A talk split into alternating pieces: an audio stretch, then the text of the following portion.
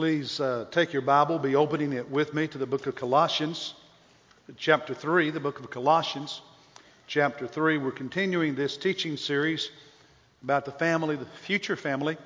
What can you and I, as followers of Christ, do that uh, will position our family better for success in the future? What can we do? Because we know there's no guarantees, but what can we do individually that creates the dynamics, creates an environment that which increases the likelihood that in the future our family will be healthy, relationships will be strong, and things will go pretty good. So that's what we're talking about. And one of the things that's, I think, helpful to relationships is humor. We often talk about how laugh, laughter and humor, you know, it's good for the soul, just makes you feel better. And research tells us that it helps reduce stress, but it's also good in relationships to be able to laugh together. And so I want you to feel good this morning. I want you to be able to laugh because it's good for you. I want to show you a photograph. I want you to look at the picture and then read the caption above it.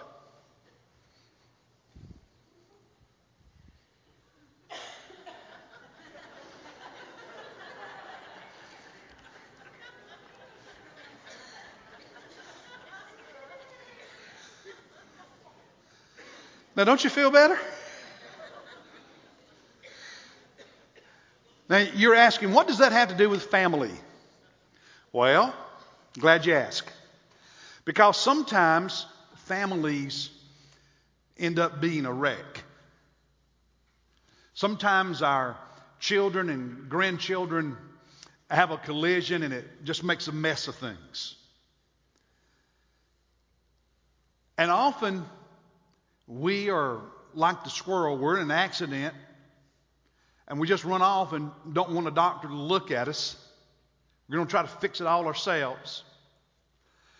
What I want to encourage us to do is to be like the couple who went to the hospital and had the doctor check them out.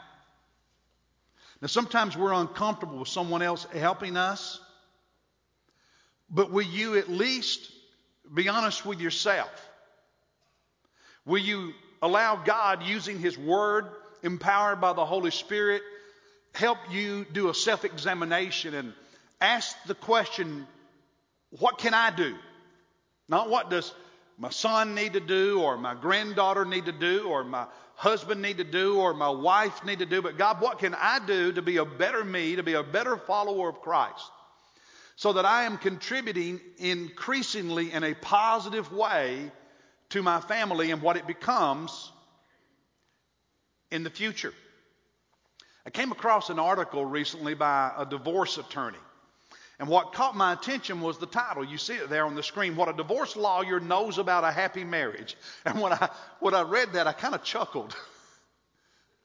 but think about it. What a divorce lawyer knows about a happy marriage five ways to prevent divorce.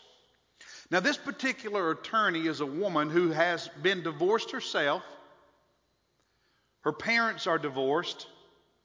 And she has been an attorney representing one spouse in more than 1,000 divorces. And based on all of her experiences and conversations and readings, she wrote this article on the top five ways that you can prevent divorce, what she's learned as, an, as a divorce attorney. Do you know what number one was? Look at it. Number one, look in the mirror. And she said that was painful for her to do. Because the truth is, the only person you can control is whom? You. You can't control the attitudes, the behavior, the speech of others in your family. But you do have a say on your attitude, a say about your conduct, say about your speech and how you approach relationships. And when you allow God to help you as a follower of Christ to work on you, does it guarantee that your family will not have a wreck? No. Does it guarantee everything will be perfect in the future? No. But I tell you what it does. It begins changing the dynamics of your home and thereby creating a better environment for a better future. I am responsible for me. I am accountable to God for me. One of the other points this uh, divorce attorney makes is you have to stop blaming. Because when we go through life blaming, we, we, we, we go through life with blinders on, so to speak, focused on everyone else, evaluating, critiquing, judging everyone else, and struggling to look in the mirror and see me, see self.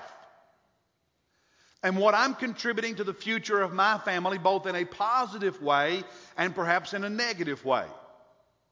What I'm doing to help my kids become the adults that God wants them to be, or what I'm doing that's making it more difficult for my kids to become the adults that I want them to be, that God wants them to be. So, in this sermon series titled Future Family, we're asking the question what can we do individually to be a better husband, better wife, better parent, better son, daughter, better brother and sister that that pushes my family into the future in a positive way and increases the likelihood the future will be healthy and the relationships will be strong. And the foundational principle, if you will, is what we call the principle or the law of cause and effect that what we do has consequence. That what I do, what I say, how I think has an impact, has an effect on my family both now and in the future. That, that much of what's going on in your family's life today was created yesterday. And that much of what's going to happen in your family tomorrow is being created today. Now, in Colossians 3, verses 18 through 21, he talks about the family, four verses. The preceding 17 verses talk about relationships a relationship with Jesus and a relationship with fellow believers.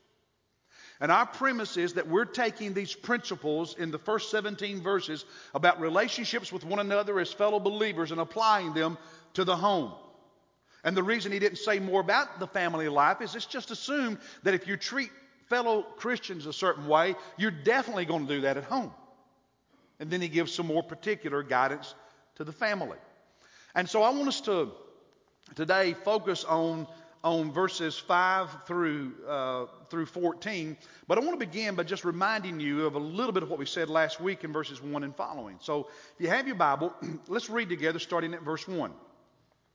He said, Therefore, if you have been raised up with Christ, keep seeking the things above where Christ is, seated at the right hand of God. Set your mind on the things above, not on the things that are on earth. For you have died, and your life is hidden with Christ in God. When Christ, who is our life, is revealed, then you also will be revealed with him in glory. The, the, the, the, the starting point for having healthy relationships is your relationship with Jesus Christ.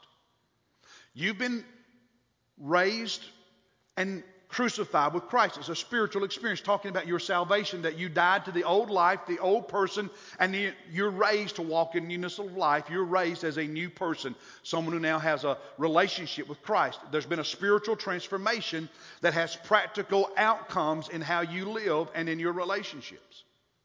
Therefore, you are to set your mind and your heart on the things of heaven.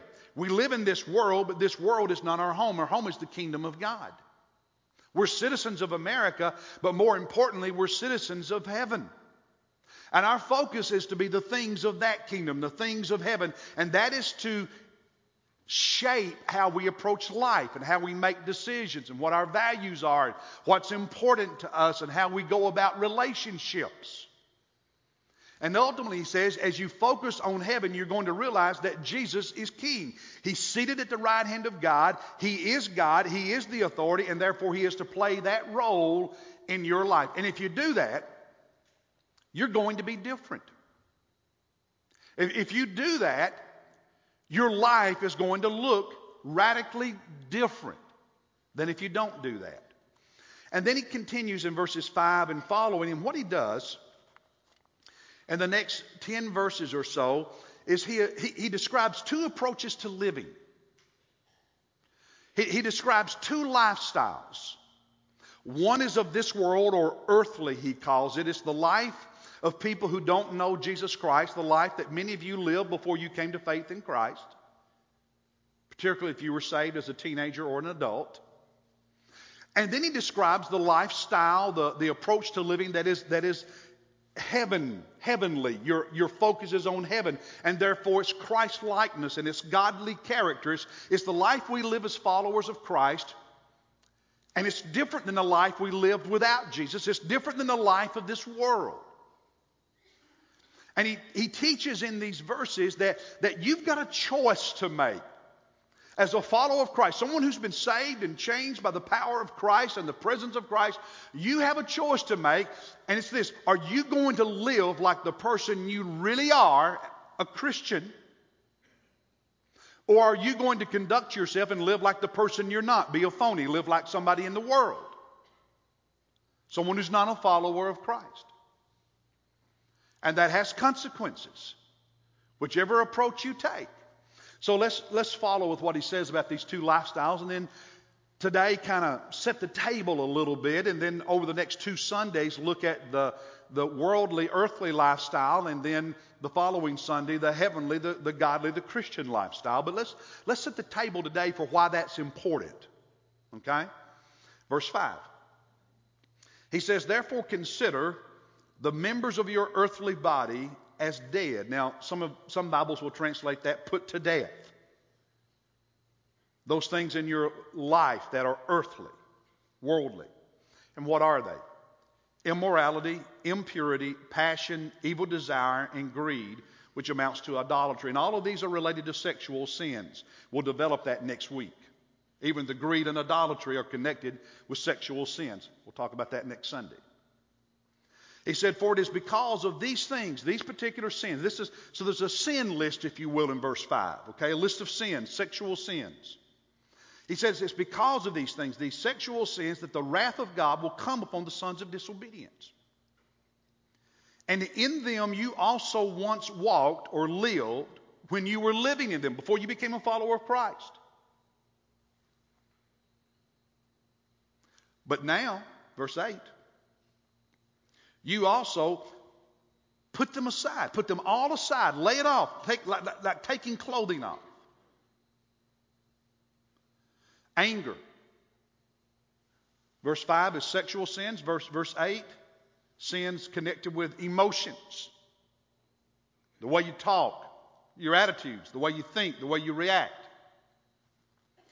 Put it aside anger, wrath, malice, slander, abusive speech from your mouth. Verse 9 Do not lie to one another. Since you've laid aside the old self, remember you've been crucified and resurrected spiritually with Christ. The old man is dead. You've put that aside. Therefore, you don't do these things that are associated with the old man. You laid aside the old self with its evil practices. Verse 10. And you have put on the new self who is being renewed to a true knowledge according to the image of the one who created him. Do you know that the sign that someone is growing spiritually? The evidence of Christian knowledge is not how much Bible you know, but how much you resemble Christ and how you think, talk, and live. Because we all know a lot of people who have a lot of head knowledge about the Bible, but their attitudes and, and, and, and their relationships don't reflect it the true knowledge of becoming more like Christ. Put on the new self who's being renewed to a true knowledge according to the image of the one who created him. Verse 11, a renewal in which there is no distinction between Greek, Jew, circumcised, uncircumcised, etc. Verse 12, so as those who have been chosen of God, holy and beloved, put on. This is our new lifestyle. Put on a heart of compassion, kindness, humility, gentleness, patience, bearing with one another, forgiving each other, whoever has a complaint against anyone. Just as the Lord forgave you, also you should forgive others. And beyond all these things, put on love, which is the perfect bond of unity. Now, let me ask you. Verse 5 is a list of sins, right? Sexual sins that we're to consider our body dead toward immorality, sexual sin of any kind, impurity, passion, evil desire, greed, etc. Let me ask you something. When an individual commits any, any of those sins, does that have an effect on their family relationships? Hmm? If a husband is watching pornography, does that have an effect on his wife? If a wife has an affair at work, does that have an effect on her family? Do, do, does our lax sexual mores have an impact on what our children think about stuff and how they approach dating relationships? Where, where do kids learn how to be a husband or a wife?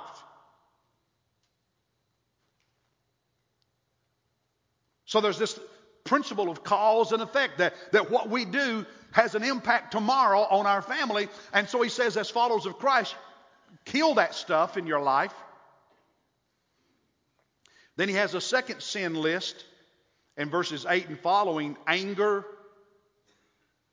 wrath, malice. We'll talk about those next week. If, if somebody has a temper or anger problem, does that have an impact on their family? Does that have an impact on the relationship between they, them and, and perhaps their grandchildren?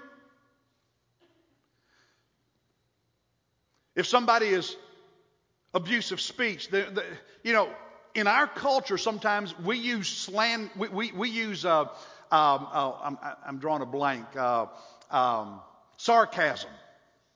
We use sarcasm as an excuse to put people down. There, there, are some people who don't know how to do anything funny, how to say anything funny without it insulting somebody. That's abusive speech. Do you think that has an impact on family relationships, dynamics? Do, do you think that that maybe carries on into the future?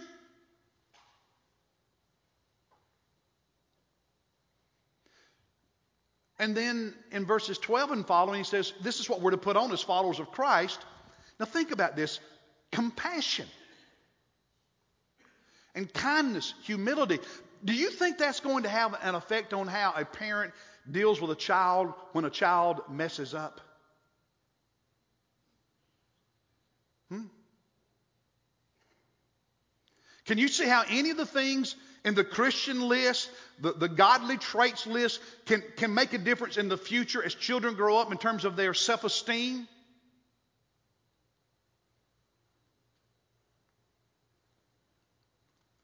One of the big mistakes we have made as Christians in America is thinking if we just bring our kids to church and we, we get our kids involved in church activities, that'll do it. Folks, that's just a starting point. Who you are as a follower of Christ is significantly more important than how many activities people participate in. We, have made the mistake of, of measuring godliness by how much stuff we do, how many activities we go to, instead of how we live, talk, think, and deal with people in our personal relationships. And so religiosity and church stuff has taken the place of genuine Christ likeness.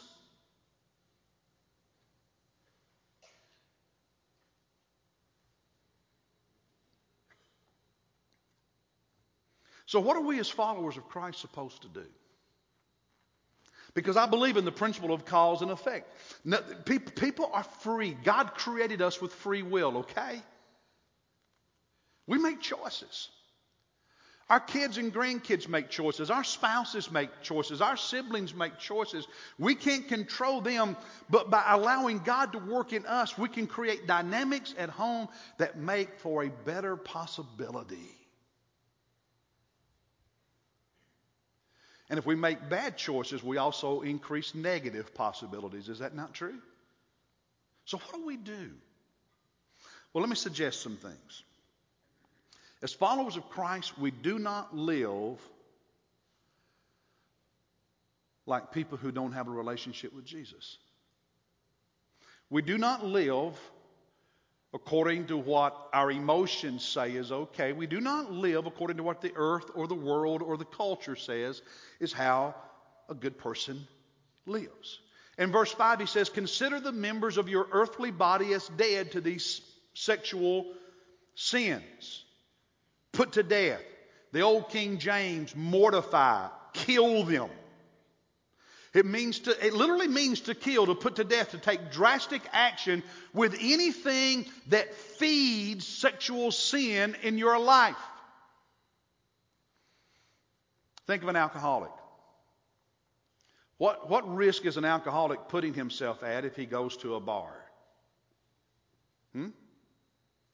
Well, if, if, if you're struggling with certain sexual sins and you feed that, you feed your body by what you watch, what you listen to, what you read, where you go, it's the same principle. And the scripture says you need to cut off, mortify, put to death, kill those things that feed in you sexual sin. Because sexual sins are going to be a head on collision for your family.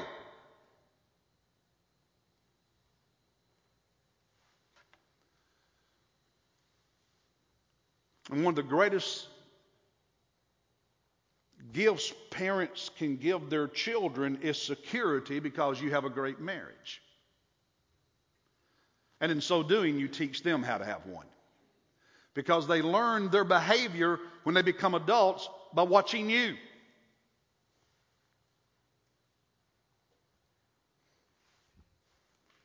Now, they learn from other places as well. And that's why you want to give them the best example you can possibly give them. Jesus actually said some pretty dramatic stuff about this topic. Matthew chapter 25, verses 27 and following, Jesus said, You have heard that it was said you should not commit adultery, but I tell you that anyone who looks at a woman lustfully has already committed adultery with her in his heart.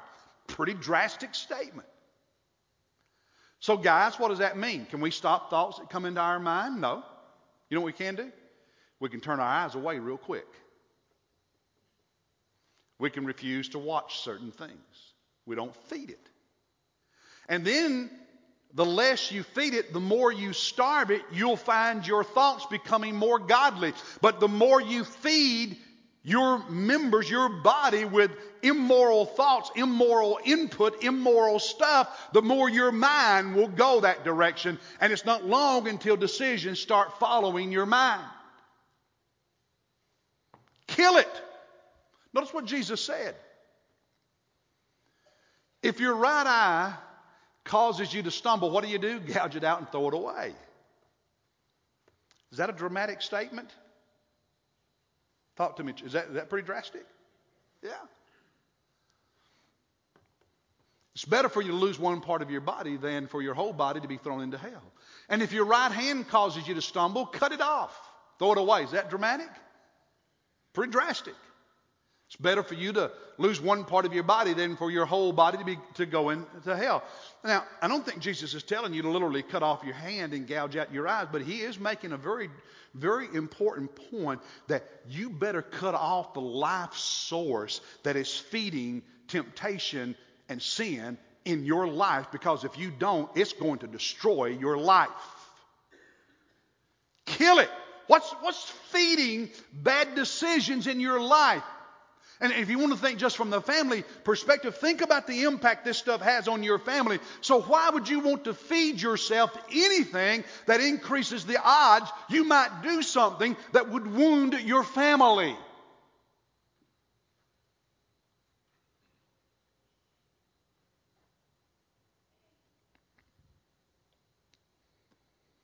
In verse 8, talking about those emotional sins, anger and abusive speech and so on, he said, lay it aside. Put it off. Put it away. Rid yourselves of it. It's the picture of, of well, over spring break, I spent a couple of days cleaning out my garage. It gotten kind of junky. Y'all have a junky garage? And two days didn't completely finish the job. Pretty bad. I made several trips to the dump I threw a lot of stuff away. That's the image here. You got to get rid of some stuff. It's also the image of, of taking off your jacket, taking off some clothes. And so when we, we use the excuse, well, you know, that's just how I am. And God says that's, that, that's, that's a cop out. That's not justification for sinful behavior. That's because, that, well, you know how I am. No. Throw it away. Take it to the garbage dump. Take that jacket off. You have an anger problem? Deal with it. You have a problem forgiving people in your family. You hold on to grudges. Change. You don't know how to show compassion to somebody when they're struggling? Let Jesus teach you. He was the master at it.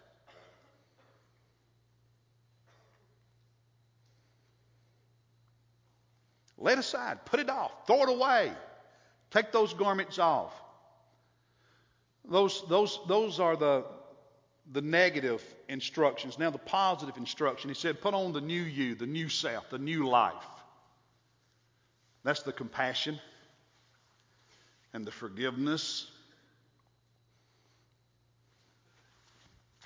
All the things he talks about in verses 12 and following, the kindness.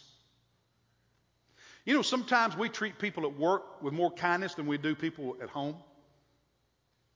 We take those relationships for granted. We let our guard down. We're best behavior on, at work because we know we'll be evaluated. We may lose our job. And come home and, well, you get the point. We ought to treat our family better than we treat anybody else in this world. Has an impact on the future of our family. He says, Put on, clothe yourselves. It's the picture of getting dressed. Wear the beautiful new clothing that Jesus gave you at salvation. And even if it's not, not something that this world holds up as a value, God says, It's the value I hold up. It's who you are. It's who you are. Be intentional about all of this intentional about killing, intentional about putting away, throwing away, intentional about uh, putting on. And, and, and so be, be intentional about cutting out certain practices in your life and be intentional about allowing the Holy Spirit to help you develop new practices and new traits and new Christ like characteristics in your relationships. Now, why? Let me give you five reasons, real quick, to do this. Number one, it's going to either strengthen or weaken your family's relationships. Which of these lifestyles you practice, how intentional you are about becoming this or remaining that, is going to affect the relationships in your family, both now and for years to come. Here's a second reason. Which of these lifestyles you choose is either going to build up or tear down the self esteem of others in your family, especially your children and grandchildren.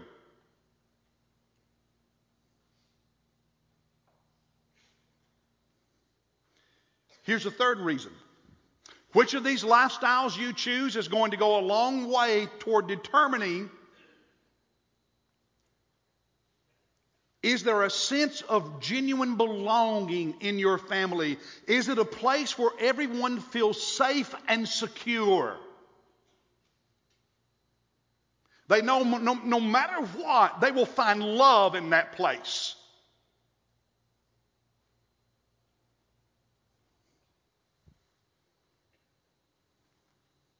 Here's a fourth reason, and this is a big one. Listen carefully. Which of these lifestyles you choose determines whether or not the wrath of God's going to be on you and your family. Now, I want you to listen carefully because I don't want you to misunderstand. He tells us in verse 6 that when we choose the world's way, one of the results of that is the wrath of God comes upon us. Now, the wrath of God is both active and passive. There's the active judgment of God and the passive judgment of God. What do I mean by those? The active judgment of God is God choosing to intervene and judge and discipline. And that can happen now and it can happen in the future when we choose to sin. The passive judgment of God is what we in culture normally refer to as just the consequences of our choices. God will allow stuff to happen in your life, and He does not have to intervene and do it. It simply happens because it's the natural consequence of your choices. And God says, part of my wrath, part of my judgment is if you want to dig a hole and jump in, I'll let you. The problem is when you dig a hole and jump in, it impacts your family, not just you, both today and tomorrow. Romans 1:24, look at this on the screen. Romans 1:24, next slide. God gave them over to the lust of their hearts, to impurity. 26, God gave them over to degrading passions. Verse 28, God gave them over to a depraved mind to do those things which are not proper. In other words, if you say, I'm going to go down this road of bad decisions and, and sinful approaches to living, God says, you're free. He'll speak to you, he'll convict you, he'll draw you, but he says you're free. He won't manipulate you. He'll speak to you, but he, he says you're free. That's the, the, the choice you make, the path you want to live, go.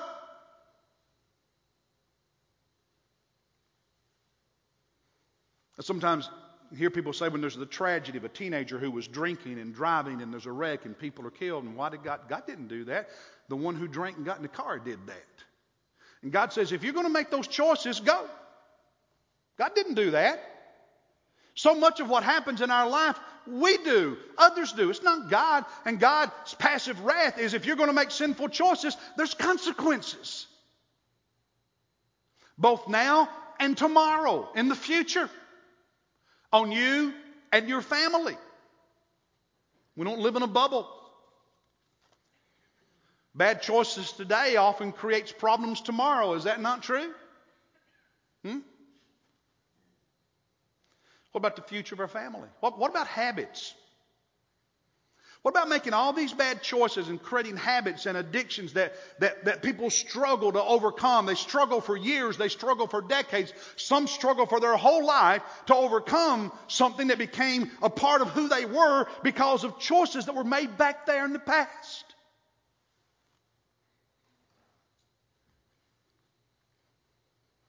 My family, on my dad's side, has a, has a history of addiction. I made a decision as a kid I wasn't going to drink because I knew if I did, I'd become an alcoholic. That's before I ever became a Christian. You just got to be smart about some things in life. We, we, we make choices and, and then years later we wonder why we're struggling with it. Self esteem issues for our kids. And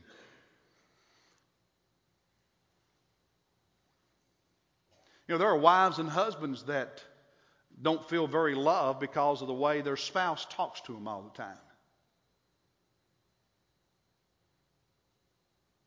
And we, we, we reach that point of divorce and we wonder what happened. That's usually when they call the preacher.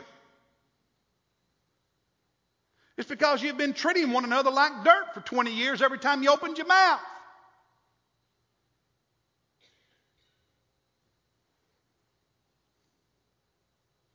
There's consequences to either going the way of the earth or going the way of heaven. That's why he encourages us here to think about heavenly things and allow the Lord who sits at the throne to work in our lives to make us more like Christ as described in verses 12 and following.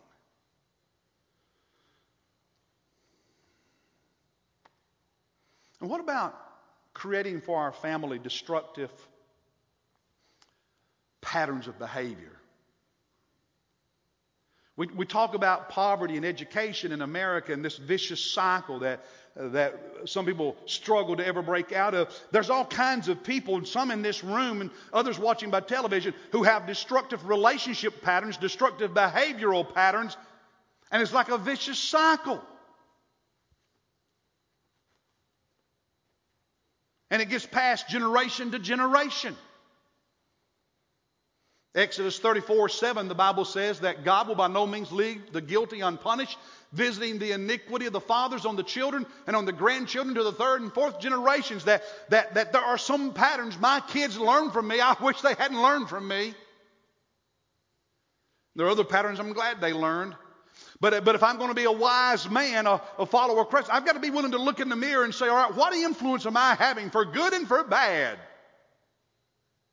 What patterns am I creating in relationships?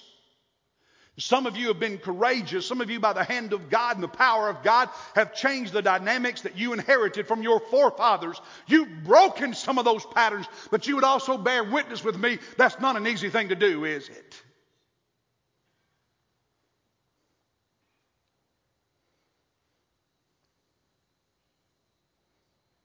Show your family, here's a fifth reason, and I'm done. Show your family what it means, what it looks like to be, a, to be a, a genuine, authentic follower of Jesus Christ, not just a religious person, not just a church person. Do you know that one of the reasons so many teenagers are turning away from Christ is because they see in their family a lot of good church folk, but not necessarily a bunch of people who are in love with Jesus Christ? And there's a big difference between being a good Baptist and loving Jesus with all your heart, soul, mind, and strength.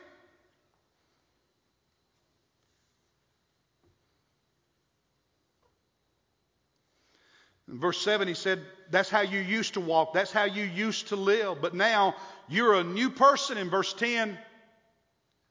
Show your family members what it means not to be perfect, but to be real, to really love Jesus, to really be humble before Christ, to really be seeking the things of heaven, to really be growing in Christ's likeness. Are you perfect? No. Are you going to be perfect this side of heaven? No. But brothers and sisters, don't stay the way you are. Tomorrow you should be different than you are today.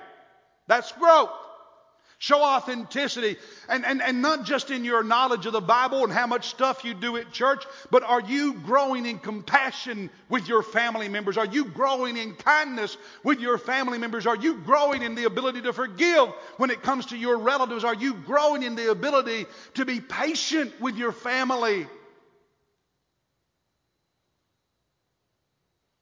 That's how you show them you're a real follower of Christ. You're becoming a better disciple, a better you.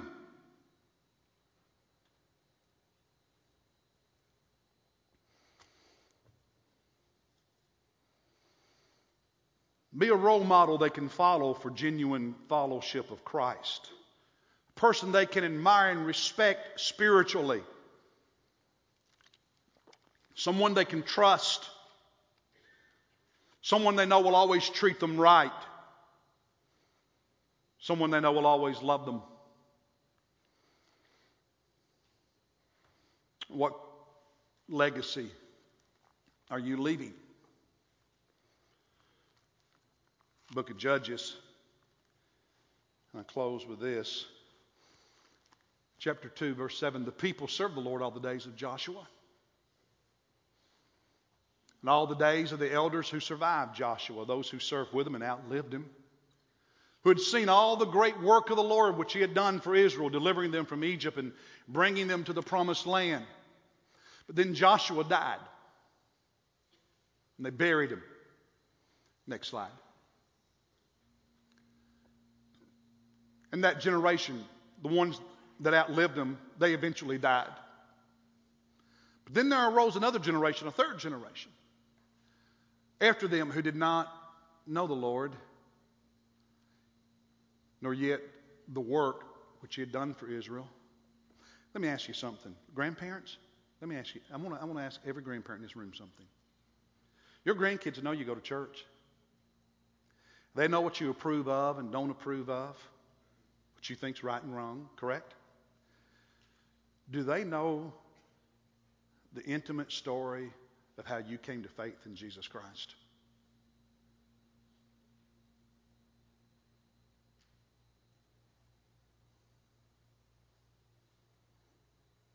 You ever sat down with your grandkids and said, Let me tell you about my relationship with Jesus and how I got saved? Do they know about times when you struggled or failed and how you found grace? Do, do they know your heart? Or is all that they know the religious stuff, the, the do's and the don'ts and the church and this? Do they know your heart that you love Jesus? Do they know? Have they heard those words?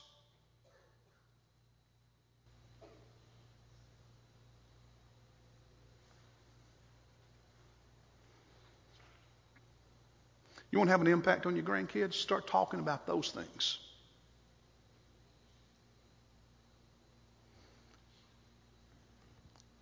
Talking about those things. Let Jesus, who's real in you, be real to them. Because they see it in you. Let's stand.